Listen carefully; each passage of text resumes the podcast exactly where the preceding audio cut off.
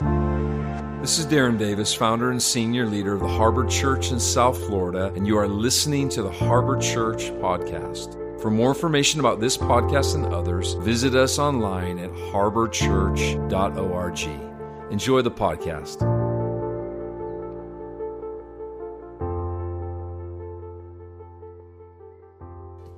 Hello, Harbor family.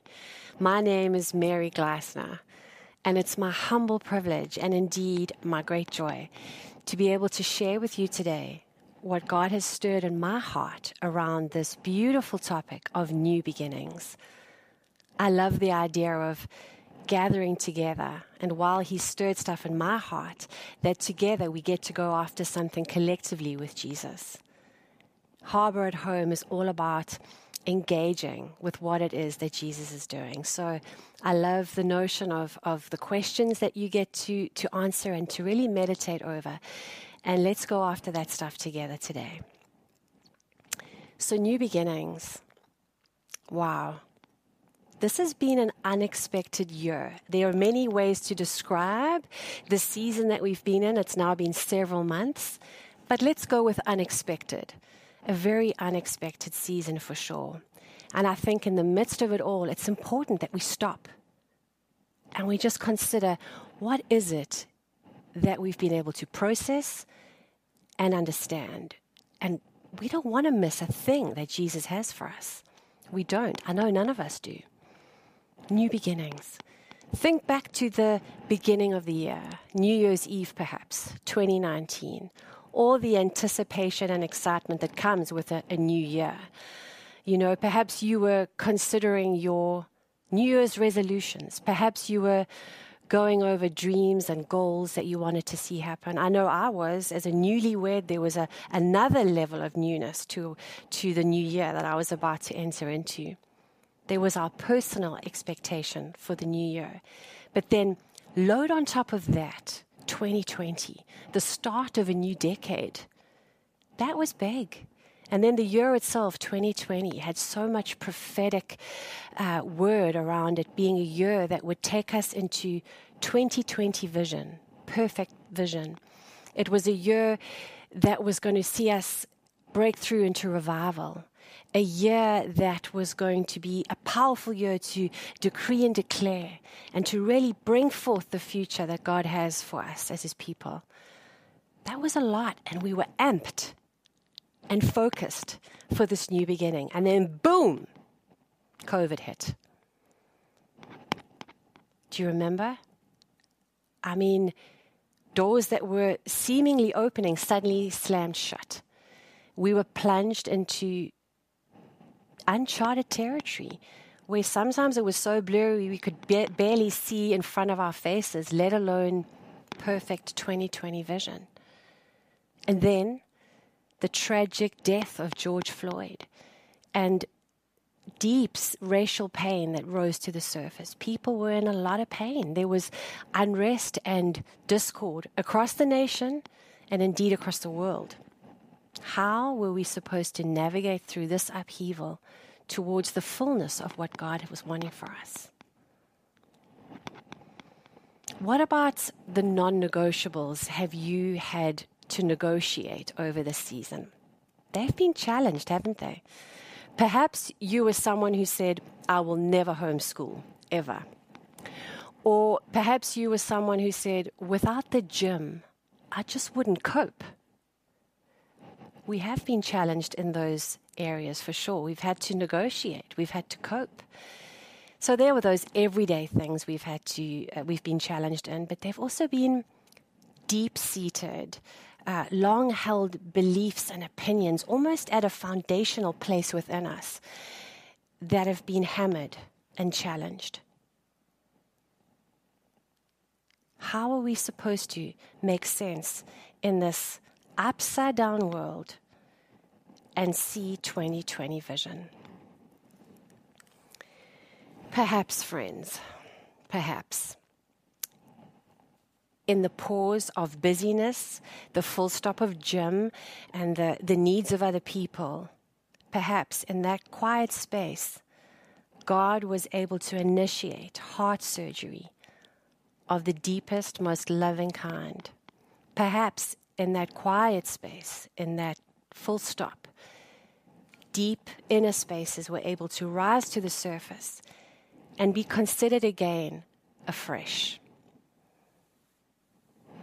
What if?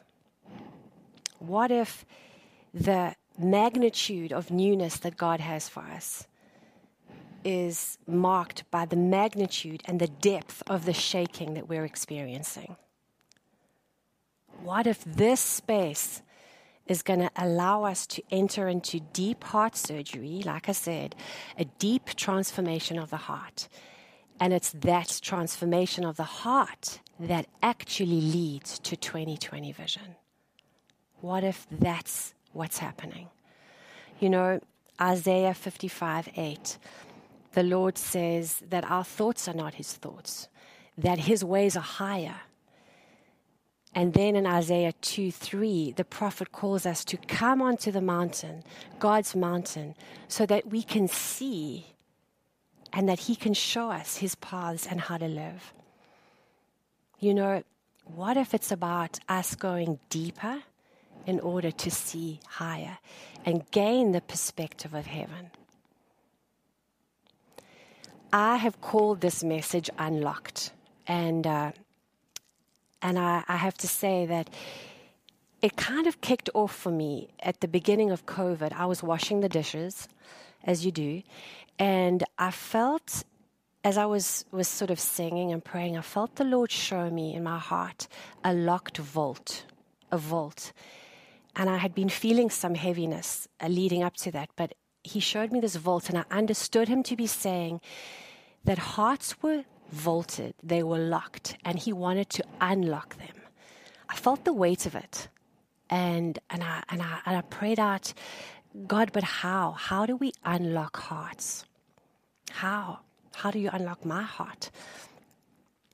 And he led me to a scripture in Proverb 4:20 to 22 where he he says, Be attentive to my words, incline your ears to my saying. Let them not escape from your sight. Keep them within your hearts, for they are life to all who find them, and they bring healing to all flesh. Now, there's so many senses involved in that scripture. And simply, I felt the essence of what God was saying to be lean in, incline yourself incline yourself, lean into my heart. Lean into my heart so that you can hear and know who I am and know what I'm saying and know my love because it's that love that is going to allow us to understand the code and unlock the vault. So I do believe he's saying that intimacy with him, of course, is the starting point.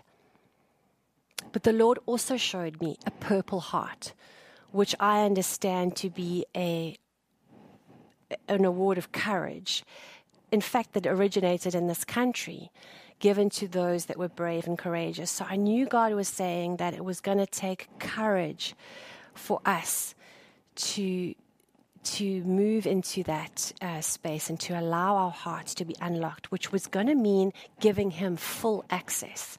Full access, which means being vulnerable and really transparent and allowing Him in. You know, it does take courage to be vulnerable, but the reward is intimacy and greater levels of trust. The scriptures say, Trust in the Lord your God with all your heart. And vulnerability is a heart thing, it's a heart word. So, can we just pause on that for a minute? Vulnerability, that word. What do we understand about it? You know, wrongly understood, it can feel like a weakness or being needy. But in the context of the kingdom, vulnerability is about a, a willingness and a humility, a willingness to be wrong, a willingness to be teachable, to be pliable, to know ourselves, to, to be honest about ourselves, exactly where we are with regards to feelings, beliefs, understanding, opinion, and behaviors, to be honest about that. You know, there's so much to be said for that start point of honesty and transparency. And it does begin with us. And then it moves into a vulnerability with God. And then it gives capacity for us to be vulnerable with other people. I love someone uh, actually recognizing that the cross is a beautiful depiction of that process. There is vertical vulnerability, which gives a capacity for the vertical. I beg your pardon, the vertical giving uh, capacity for the horizontal expression of vulnerability on the cross. What is the benefit why are we talking about vulnerability? What is the benefit to that in relationship? We are in relationship with God and we're in relationship with others and we're in relationship with ourselves. So let me share what Brene Brown, who I think is such a, a great source of understanding for us, where she, she talks about vulnerability in this way. The advantages of vulnerability in relationship is that vulnerability allows us to feel empathy it allows us to understand. And it allows us to forgive each other because of that understanding. You know, it does take emotional courage to express how we feel. And that expression of how we feel also gives us the capacity to accept someone else's feelings as valid and important. Isn't that a big deal in the context of where we are right now? And here's a great thing about vulnerability as well is that it allows us to create new ideas. It gives new, fresh perspectives and possibilities to places that might have been blocked up in our minds before. So there's so much to be said for why vulnerability is a beautiful, important thing for where God wants to take us now in the unlocking of hearts and the increase of relationship and intimacy with Him and with others. How comfortable are you, friends, with vulnerability? It's okay. Everyone's in different places with this. But I wonder, how comfortable are you? I'd like to give you some pointers uh, or indications of what to look out for. Perhaps an indication that you struggle with vulnerability or that people are not able to access it is if there is denial, if there's strong denial and an unwillingness to, to, to face something or to see something about themselves or a situation, there's a tendency to blame, perhaps to blame others and other and situations for for for what they're experiencing themselves. And another sure sign of struggling with vulnerability is being overly defensive. So I share that with you as a means to gauge where we might be at with vulnerability and to really God, invite God into those spaces. Because we can't possibly be fully open to the fullness of a new beginning with locked spaces. You know, it's that willingness to be open and invite God in so that He can show us where there are unhealthy or unhelpful parts of us that He wants to free us from, so that there can be healing and He can unshackle us from the old so that we can, in fact, move fully into the new. You know, I have to share a story with you, friends. Um, and it, it, it's it's so relative to exactly what God has been saying to me through this. You know that process of getting real and honest with ourselves, then getting real with God, and getting real with God really is to invite the investigation. You know, um, it's beautifully said in the message translation. Um, of Psalm 139 that we should investigate. I mean, invite the investigation. God, investigate my life. I'm an open book to you. You know my thoughts before I do. So it's that place and that willingness which allows us to let him in and do heart surgery. And then from that place, when we get to honestly see what he shows us, we're able to move powerfully and this is the thing about vulnerability it enables powerful forward movement with other believers going after the fullness of God. So, to my story, it's so powerful uh, what God has, has done. And it really does speak to his relentless pursuit over those locked spaces in our hearts. He wants them free more than we do. Sometimes we don't even know they're locked.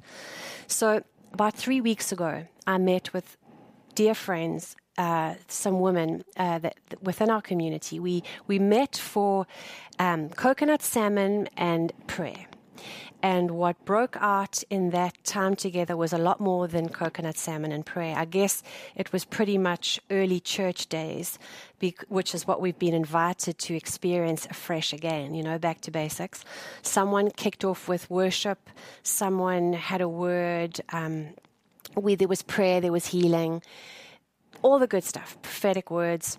And then someone felt the unction for us to move into repentive uh, repentive prayer, prayers of forgiveness, um, specifically around ancestral sin, because we'd been praying for the country just before that. Okay, so let's put this beautiful experience on pause and just give some context to my heart. I am South African uh, by birth, and I left my home country two years ago, a country torn apart by racial discord, a country that has is freshly recovering from that pain. We had our first democratic election in 94, so not that long ago. And that pain and that divide fuels highly emotive conversations um, in most contexts dining room tables and boardrooms, you name it. It's constantly happening. And by the time I left two years ago, I'll be honest, I was jaded. I was exhausted by it and I felt overwhelmed and frustrated. What was I, a white woman, supposed to do to make this better in my context. I just felt happy and relieved, in a sense, to be leaving this heaviness behind me and moving into a country that was free, that was fully integrated, and was not suffering any lingering pain in this place, which was, let's be honest, naive. And so, yes, then George Floyd um, the incident of his death hit the airwaves and it impacted me, but I was trying on a level to turn away from it. But God kept turning me towards this thing sit with this, sit with this. And I started to engage with a softer heart, watching and experiencing what people were going through. I stumbled upon some footage of beautiful um, healing that was breaking out on the site of his death everything from worship to baptisms. But what really struck me were the one on one engagements between black and white, where it just seemed that there was an exchange of hearts and people's faces were wet with tears. I remember watching that and something in my spirit lurching. I wanted what I didn't know I wanted, and I didn't really know how. It was a heart thing again, not so much my head. Fast forward again, back to our salmon lunch and our repentive prayer. What happened in the next 20 minutes when we initiated this repentive prayer really is just a testament to God's love and His kindness and how He leads us into these locked spaces to unlock us. One by one, women around the room were confessing ancestral sin and praying and asking God for forgiveness everyone owning their piece. Something about the maturity in the room was also helping to unlock me. I, um, I felt this unction rise in my spirit. And incidentally, there were three Africans in the room a Kenyan, a South African, me, and a Nigerian. I felt this unction rise within me, and I moved towards my Kenyan sister who was kneeling on the kitchen floor with her hands down on the floor, praying for forgiveness, praying for healing in this land. And as she was praying, I, pound, I, I took my white hands and I put them on her black hands, and even that visually just grabbed us both. And instantly we began to weep, both of us, from deep places, sobbing. And all I could get out of my mouth, friends, were the words, I'm sorry. I'm sorry. It really was just so simple.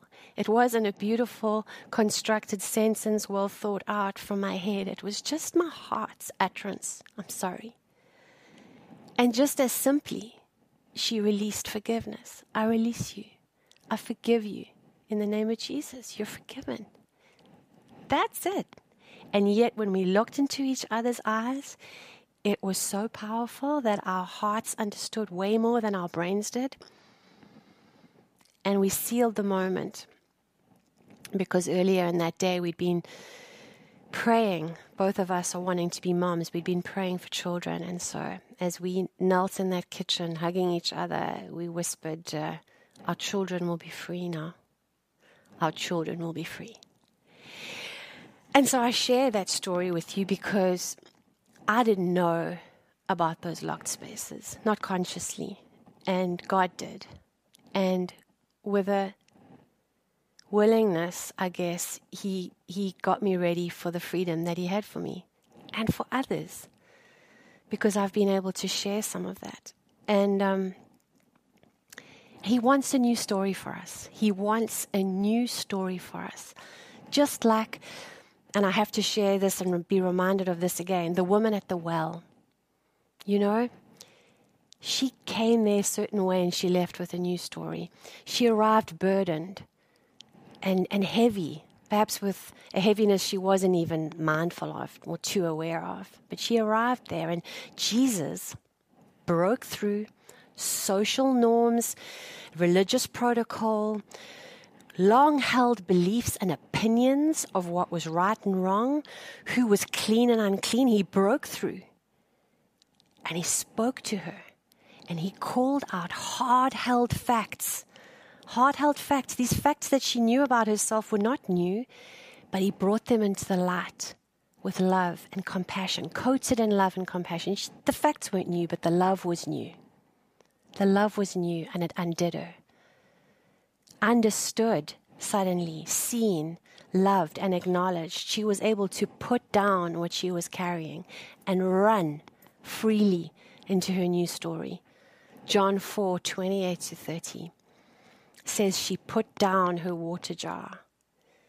She went back to her town and she said, Come, come and see a man who knows everything I ever did. Could he be the Messiah? With that invitation, people came out of that town and made their way towards Jesus. The world needs the love of Jesus. They want to come out from where they are. But it starts with a transformed heart. Her heart was transformed. She was unlocked. She experienced His love. And so she was able to invite others into His love, to unlock them from where they were. This is what He wants for us. This is a life changing moment, friends. We're at the well. And Jesus is waiting right there. He wants to perform heart surgery, He wants to transform our hearts. It just takes a willingness. You know, at the well, He invited her into vulnerability with that love by calling out those truths. And she, she offered him a yes, a gentle yes. And so that intimacy and that trust grew just in that moment. And that's what he wants for us. That's what He wants for us. He wants to free us. So, can I pray for us now? Jesus, you know, you know where each one of us are. You know the truth of our hearts. Father, would you just come and have your way in each of our hearts? Would you show us how to be more vulnerable? Would you open us to full examination without fear? That we would feel safe with you, Lord Jesus, that we would feel a new courage to let you in to all spaces, that we might be transformed, that we might be unlocked, so that we can help to unlock the world and show them your love. Have your way in our hearts, we pray. Amen. So, just three questions that we'll leave with you um, to unpack and, and to uh, discover together. The first question is yes, we know we need greater intimacy with God. So, how, friends, are you going to be open? How will you open yourself to a place of more vulnerability with God? That's the first question. Ask God to show you if you have any locked up spaces in your heart, It's brave to ask that question. And it's brave to listen and to hear the truth. What are those locked up spaces? The next brave thing I'm encouraging you to do is to now share what you feel God's saying. Share that with someone, or even just dialogue around it with people that you're sitting with today. And then, lastly, and this word opinion seems to ring out so strong right now. Are there perhaps opinions that you've been holding tightly that you might be encouraged to hold lightly with a humble heart so that you can hear another view? Have a beautiful day. Here's to transformed hearts.